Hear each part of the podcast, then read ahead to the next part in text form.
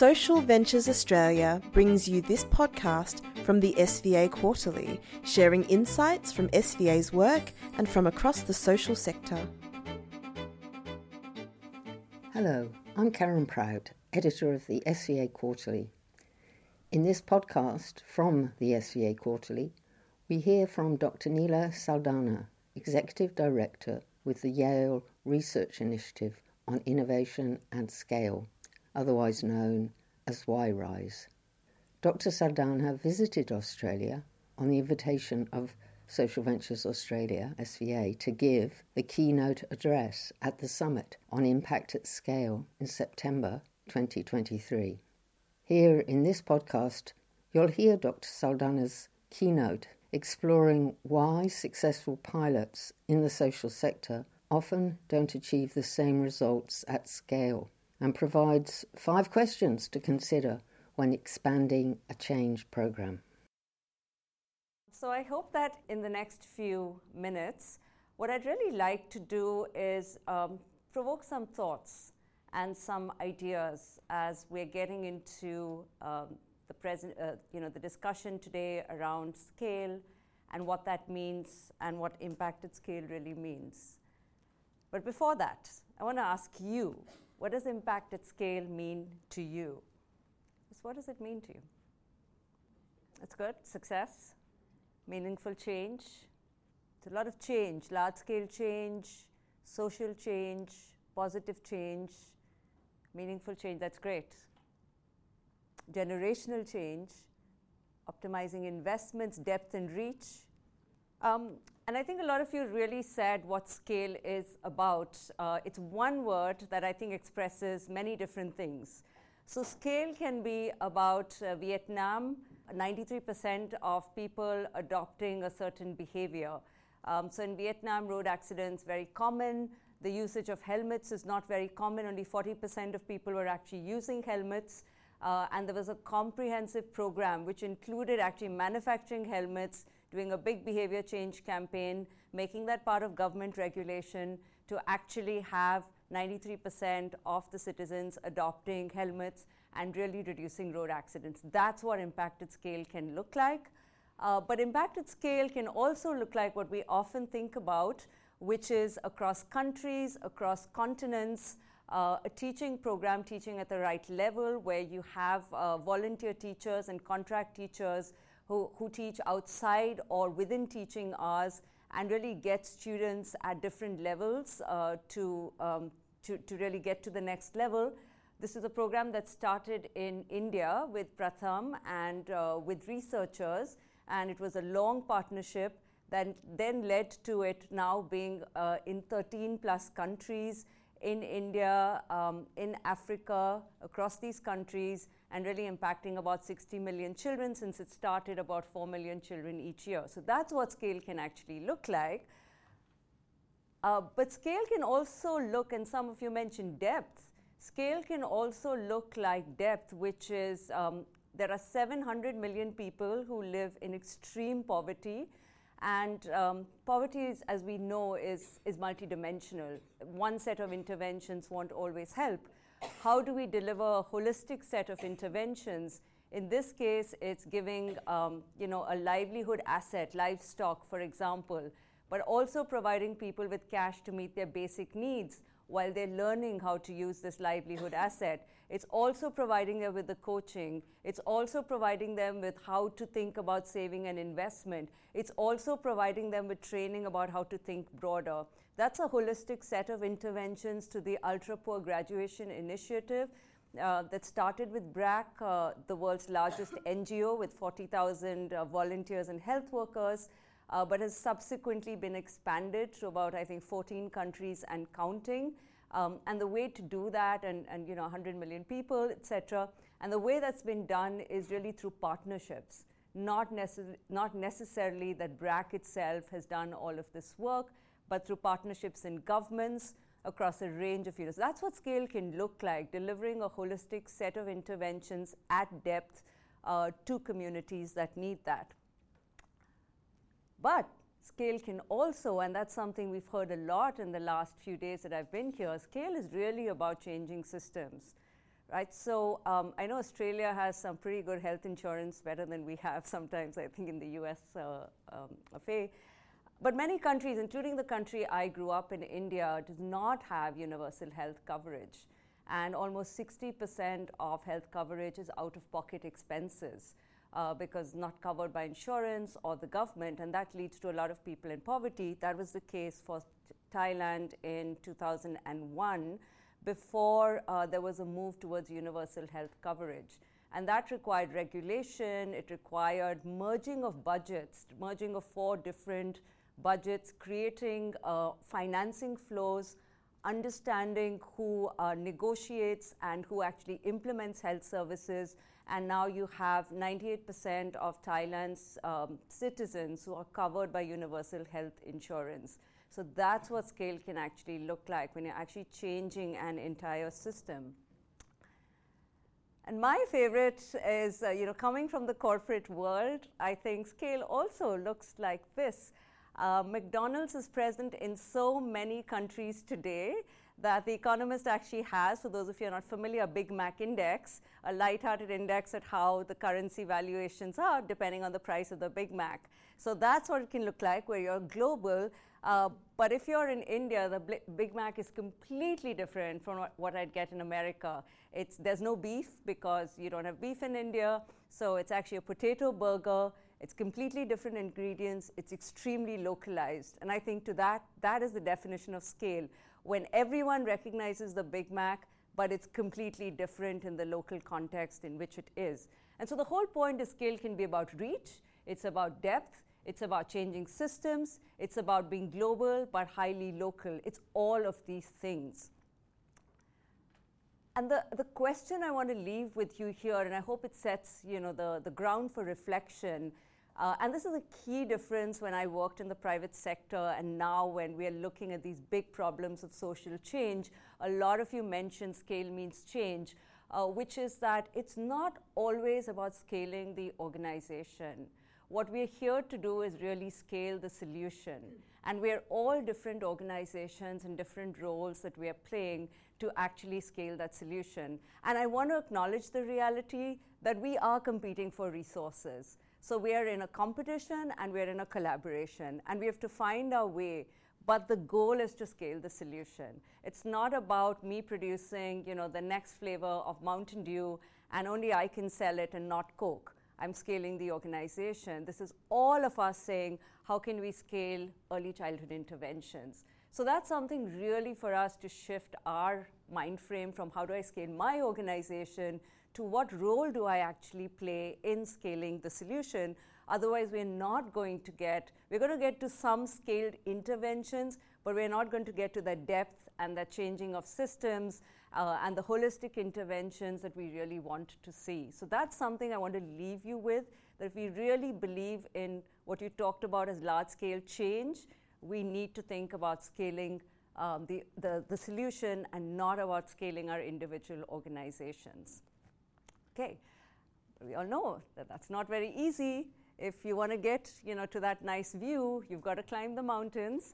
Um, so in the next few slides, I'm going to run through a couple of ideas about what those barriers to scale might be.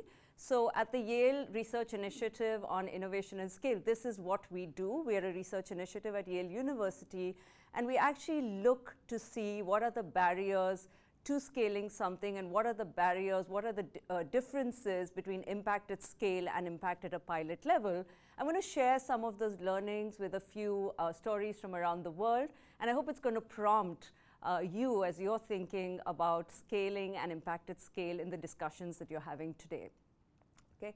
But before that, and this is really the genesis uh, of Y-Rise, I'm going to tell you a little story about uh, countering seasonal poverty and hunger in rural Bang uh, Bangladesh. So Bangladesh is a country of about 170 million people.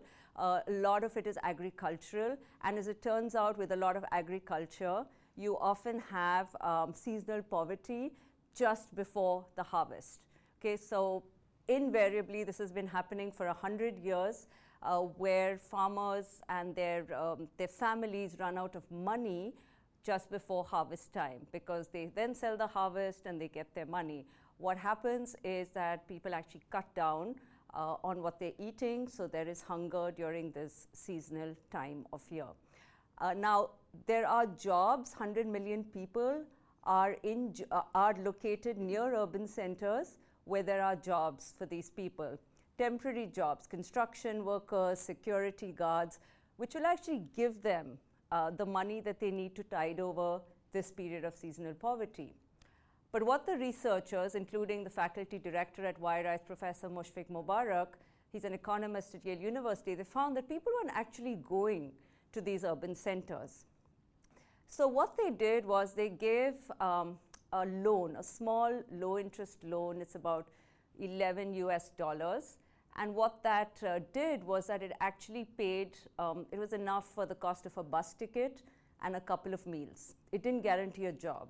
All it said was you take this, you go to the nearest uh, urban center, nearest city near you.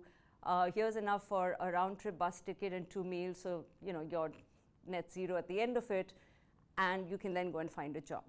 Okay, and so they did that, and what they found when they ran the initial study with uh, 1,300 households is there was a 22 percentage point increase in migration, and really importantly, people migrated. I think 80% of those people got jobs, 80 or 90%, and they sent money back home to the extent that the families in the village got and uh, about 500 calories more per person. That's like having a whole extra meal uh, per person for the families that they sent back. So incredible return on investment for $11.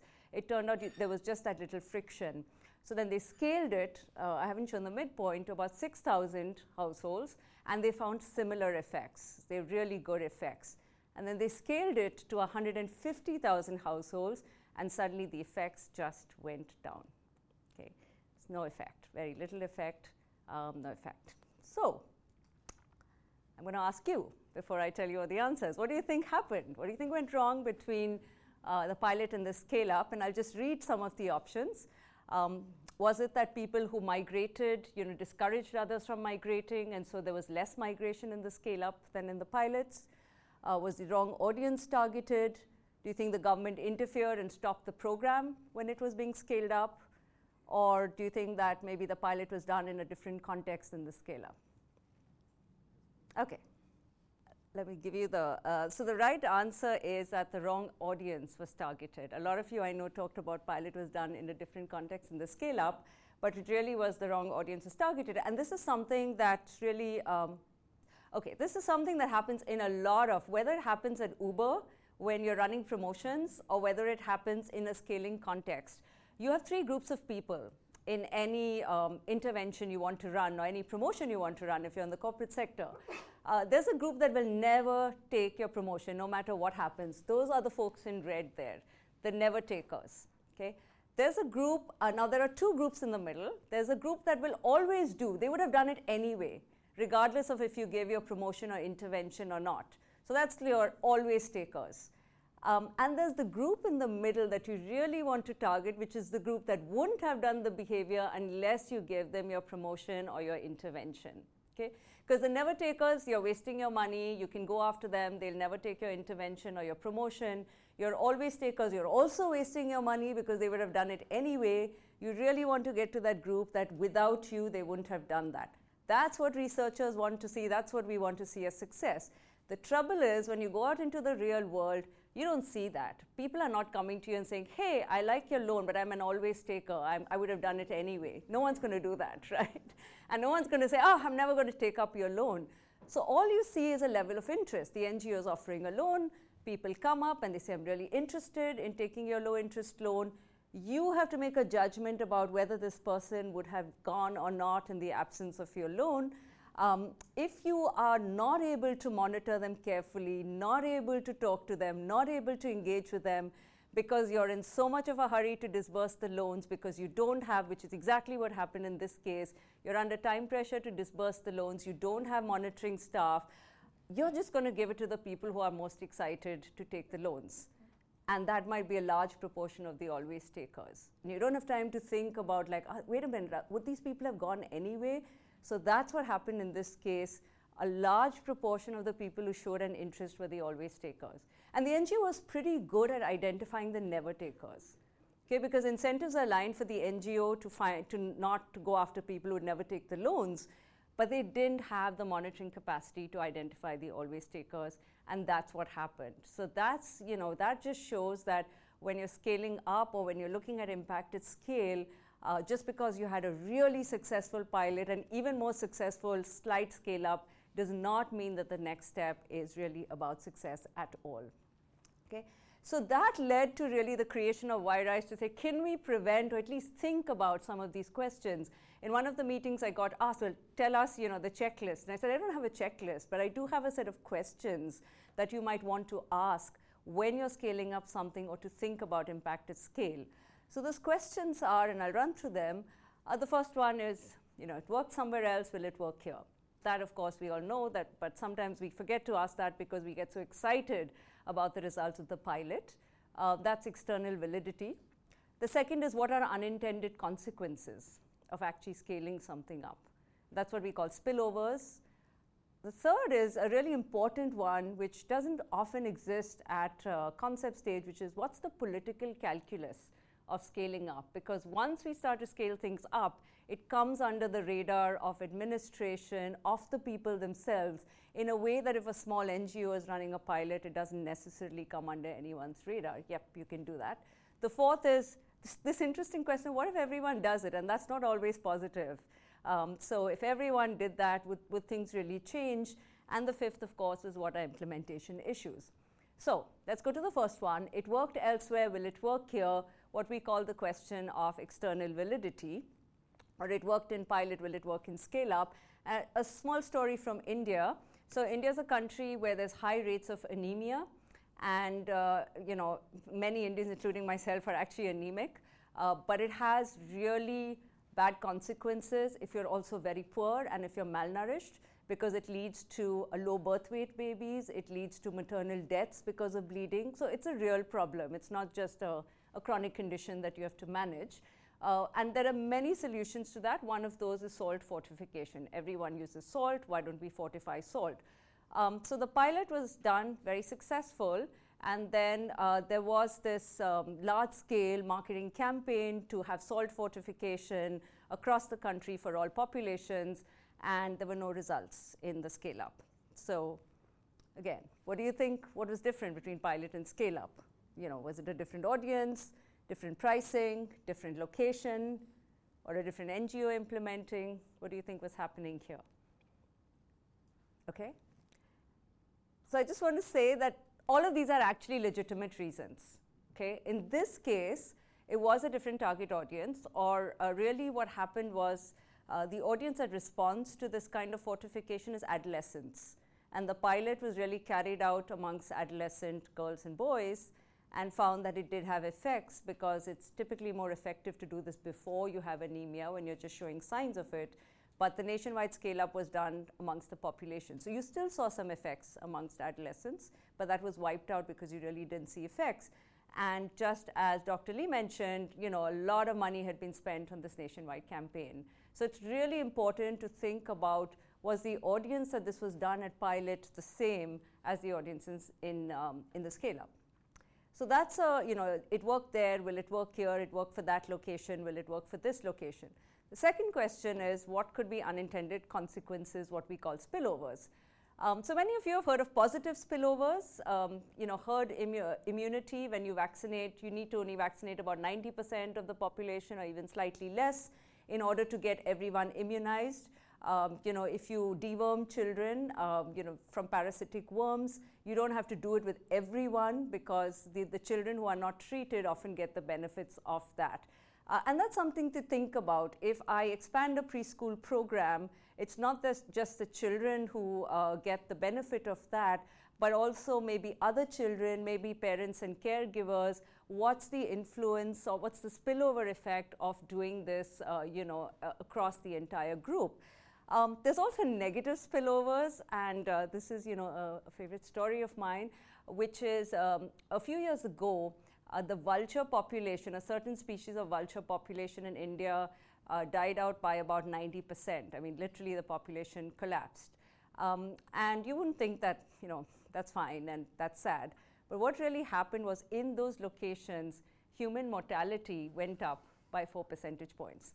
Now, what was happening? So, it turned out that there's a drug, diclofenac, uh, that's given to livestock to prevent against disease. And the drug is totally harmless and it's harmless to humans, and um, you know, livestock owners are giving it, but it's toxic to vultures. Okay? So, when the livestock died, and vultures are the scavengers of nature, they were feeding on the carcass, the vultures died out. Okay? But you still need someone to get rid of the carcass.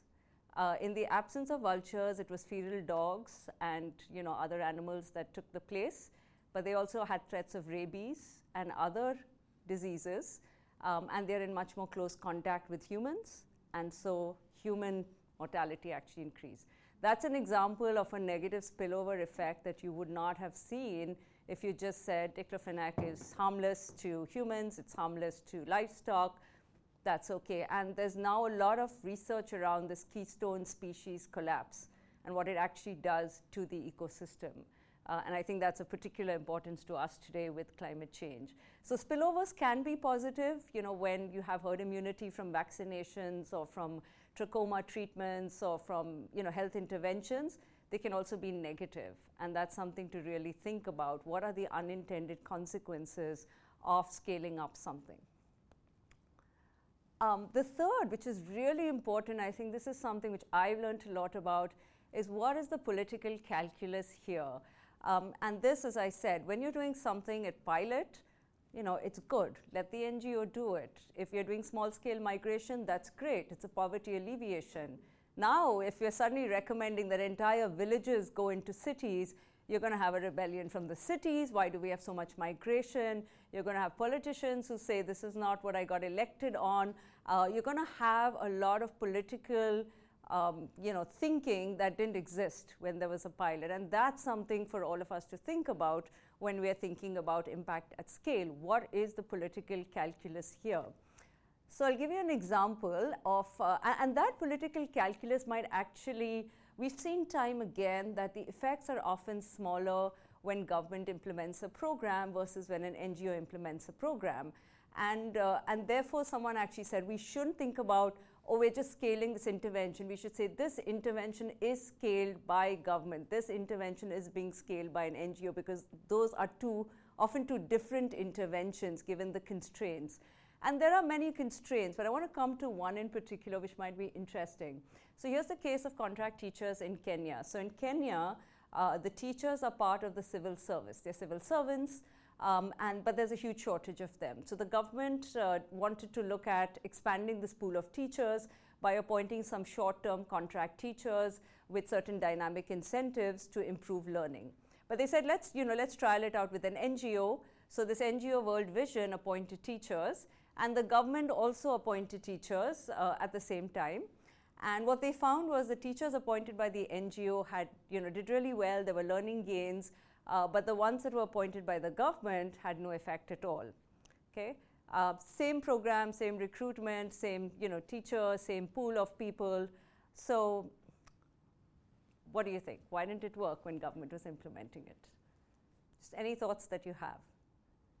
Trust. I see a lot of trust no training, quality at scale, okay, delay, that's interesting, skepticism. So a lot of trust, culture, incentives, restrictions, great. Commitment to NGO values, yes. Okay, um, so let me tell you what, what actually happened here uh, before I get to the next one. So um, what actually happened was um, some of this there were some differences in monitoring. There's no difference actually in the way the teachers were recruited or the pay that was being offered. So that wasn't the difference. There was some delays, um, you know, initially in hiring, but that actually didn't make a difference. So there was some some implementation considerations. You know, the NGO was monitoring uh, a little uh, little more. Uh, but one of the big things that happened was at that time the government announced that they were going to significantly, they were going to have a big contract teachers program, 18,000 contract teachers. So that there's a teacher union in Kenya, and the teacher union started agitating that the contract workers should be part of the teachers union and that they should be hired as because they said if the government is hiring them, they should be hired as permanent civil servants. uh, there should be no reason that there's this two tier system. And so the teachers that were hired by government, uh, they saw themselves, they identified with the teachers' union, and they said, yes, if we are being hired by the government, we should be, uh, you know, permanent civil servants. There was a lot of agitation. Salaries were delayed, incentives were delayed, and those teachers didn't do uh, as well in teaching because of all these negotiations. The teachers that were hired by the NGO didn't actually see themselves as part of the government service. They saw themselves as hired by NGOs. They didn't have this agitation. They didn't identify with the teachers' union, even though there was this uh, this agitation happening, this, this movement happening at the time that they were hired. But because they were hired by a different entity, not the government, uh, they saw themselves as contract teachers and business as usual, and you had learning gains. So, yes, a contract teachers program works unless people have expectations about who is hiring them. And those expectations lead them to sort of, you know, uh, negotiate and delay, and that impacts learning gains. So, a very important lesson here is it matters who hires. Um, it's not just about you know go- trust in government or incentives. It's also about people's expectations when government hires or when the scale up is done by government versus the scale up done by even a large NGO. So I just want to leave you with that one because that's not often um, an answer that we, we get or people think about uh, but it's important to know what people's expectations are of government. So um, uh, this, this one is an interesting one. What if everyone did it? What we call general equilibrium. Every time we think of a pilot, uh, we are essentially operating in what economists call a partial equilibrium. That is, other things have remained the same. And we are only, uh, and when Dr. Lee talked about, you know, randomized control trials, we are seeing treatment and we're seeing control, and we're just comparing those two, and we see effects. Uh, the question in scale up is would these effects still hold if everyone was trained? Uh, think about you know, an entrepreneurial productivity training. If we train a small group of entrepreneurs, uh, then they're going to be more successful, they have more consumption, they have more income, they know how to get revenue. Now, if we train everyone, all the entrepreneurs, they're all now much better trained than before, but now we've leveled the playing field, right? We don't have trained and untrained. We have everyone who's at the same level, and some of those gains actually go away. So, this is a good thing to think about. Uh, if we implemented this nationwide, with these effects of education or training go away? Is that a good thing? Is that a bad thing? You still want people who are trained, but maybe the specific effect you were looking at in the pilot doesn't exist. And uh, really, I think it's a relevant one which is job services training in France. Uh, it was run by the government, and you know these these programs have been shown to have a lot of effect in pilot. Those who are trained typically tend to find jobs. What the study showed when it was scaled to the entire district, everyone could was trained in how to find jobs. There was a competition for jobs. So those people who were trained, yes, they got jobs. Those who were not trained lost jobs. The net result was zero. Okay, and so that is something to actually think about uh, when we are implementing programs. Who wins? Who loses? What gets displaced? Is that displacement effect outweighing any positive effects? Uh, how should we be thinking about that? How do we compensate losers in the process so that they don't derail the system?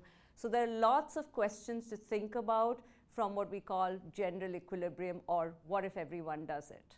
Uh, especially since a lot of you mentioned we want to change systems uh, and we want systems change. Well, when systems change, it's a new system. And that's what we've got to think about. Is that system better? Is that worse? Who is it better for? Who is it worse for? And finally, we come to you know these issues. I'm sure all of us struggle with, especially those of us who implement, which is implementation issues at scale. And the single biggest issue is how do we keep implementation fidelity? Uh, we ran a preschool training or an education program with 100 of our best and brightest teachers with our best researchers, with our, in our best location, and now we're going to scale it nationwide, and we're going to go to various quality of teachers, various locations. How do we keep that implementation fidelity? Uh, do we need to re-up our training? Do we need to increase that? So here's an example where you actually had two governments running the program, unlike an NGO and then government. This was actually run by local government in pilot and then by uh, the, the national government in Scale Up. It's a parent reading program. Parents were encouraged, they were given a set of resources to read to their children to uh, improve outcomes in early childhood education. This was in Denmark. When it was implemented by the local government, it was quite successful. So it was scaled up by the national government, no effect Now, this isn't an NGO and government problem like the last time, the two governments. So, what do you think is happening here? You know, is it that the local government had people support? Is it that they engaged more with the community? They had smarter people maybe in local government, or they were just lucky?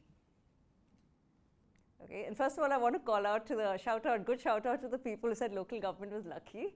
Uh, because uh, you know you internalize the, the first lesson I told you, which is if it worked there, does it work here? And the first lesson of that is you can have false positives. So it could be in all of these cases that I'm telling you about that the pilot people just got lucky and you see an effect and actually there's no effect at scale, which is why we often say you, you can't just rely on a single study to say, oh, this is great. Um, so yeah, so so you know, very nuanced understanding of yes, maybe that could have happened, uh, but it didn't in that case. So most of you did have a good intuition about it. Um, it turned out that the local government, what you had to do is parents had to download an app, and that app was correlated with you know how they um, how they read to the children or their behavior changed. Uh, it turned out that in the local government, local government had people who went out and engaged with the community and persuaded people 48% uh, of parents actually downloaded the app. When it was uh, run at the national government level, they didn't have the people to do this nationwide. They sent out a flyer. And only 24% of parents downloaded the app. In many schools, parents didn't download the app. So, just that simple change about engaging intensively, the level of effort wasn't replicated at a nationwide scale uh, led in this case to the program not really working. So when we tend to think of the program, we have to focus on the implementation details. What's the dose? What's the, you know, what's the effort? What's the monitoring? Uh, how do we scale this up? What's the cost of doing each one of those? And it isn't necessary that our costs just go down. Some costs might go up because you're getting, you know, you're not getting your best teachers, you're not getting your most innovative folks uh, you are going now and, and that cost might go up, but can we get other economies of scale? That's something that we have to actually think about. So I want to say, um, I want to leave you with a few questions. The first one is when we say impact at scale, you know, what are, what are we talking about? Are we talking about reach? You know, 93% of citizens. Are we talking about holistic interventions to a community? I've heard a lot of discussion about place uh, in the last few days? Are we talking about really getting communities out of uh, you know po- uh, disadvantage and poverty through holistic interventions? Are we talking about reach across countries, what Australia can teach other countries, and vice versa? Um, are we talking about reach in terms of changing systems? Uh, are we talking about reach in terms of being global and yet local? And it's all of those things, but really it would be good to have that discussion. Um, what are we invested in? Are we invested in scaling our organizations or really scaling the solution? And if we are invested in scaling the sc- solution, what does it actually mean for our roles uh, in that entire uh, problem solution? And what could be complexities of things that are run at scale versus in pilot? You know, external validity, will it work here? What are the unintended consequences? Where are the vultures? Uh, you know, and if you get rid of them, is that a bad thing or a good thing? What's the political calculus here? Not just you know how government works, but how people respond to government.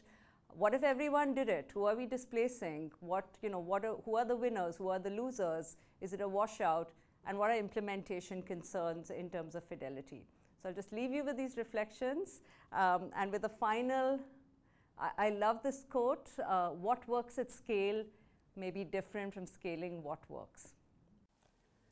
Supported by the AMP Foundation and the Paul Ramsay Foundation, SVA is investigating one of the biggest challenges in the social sector in Australia what it takes to create impact at scale.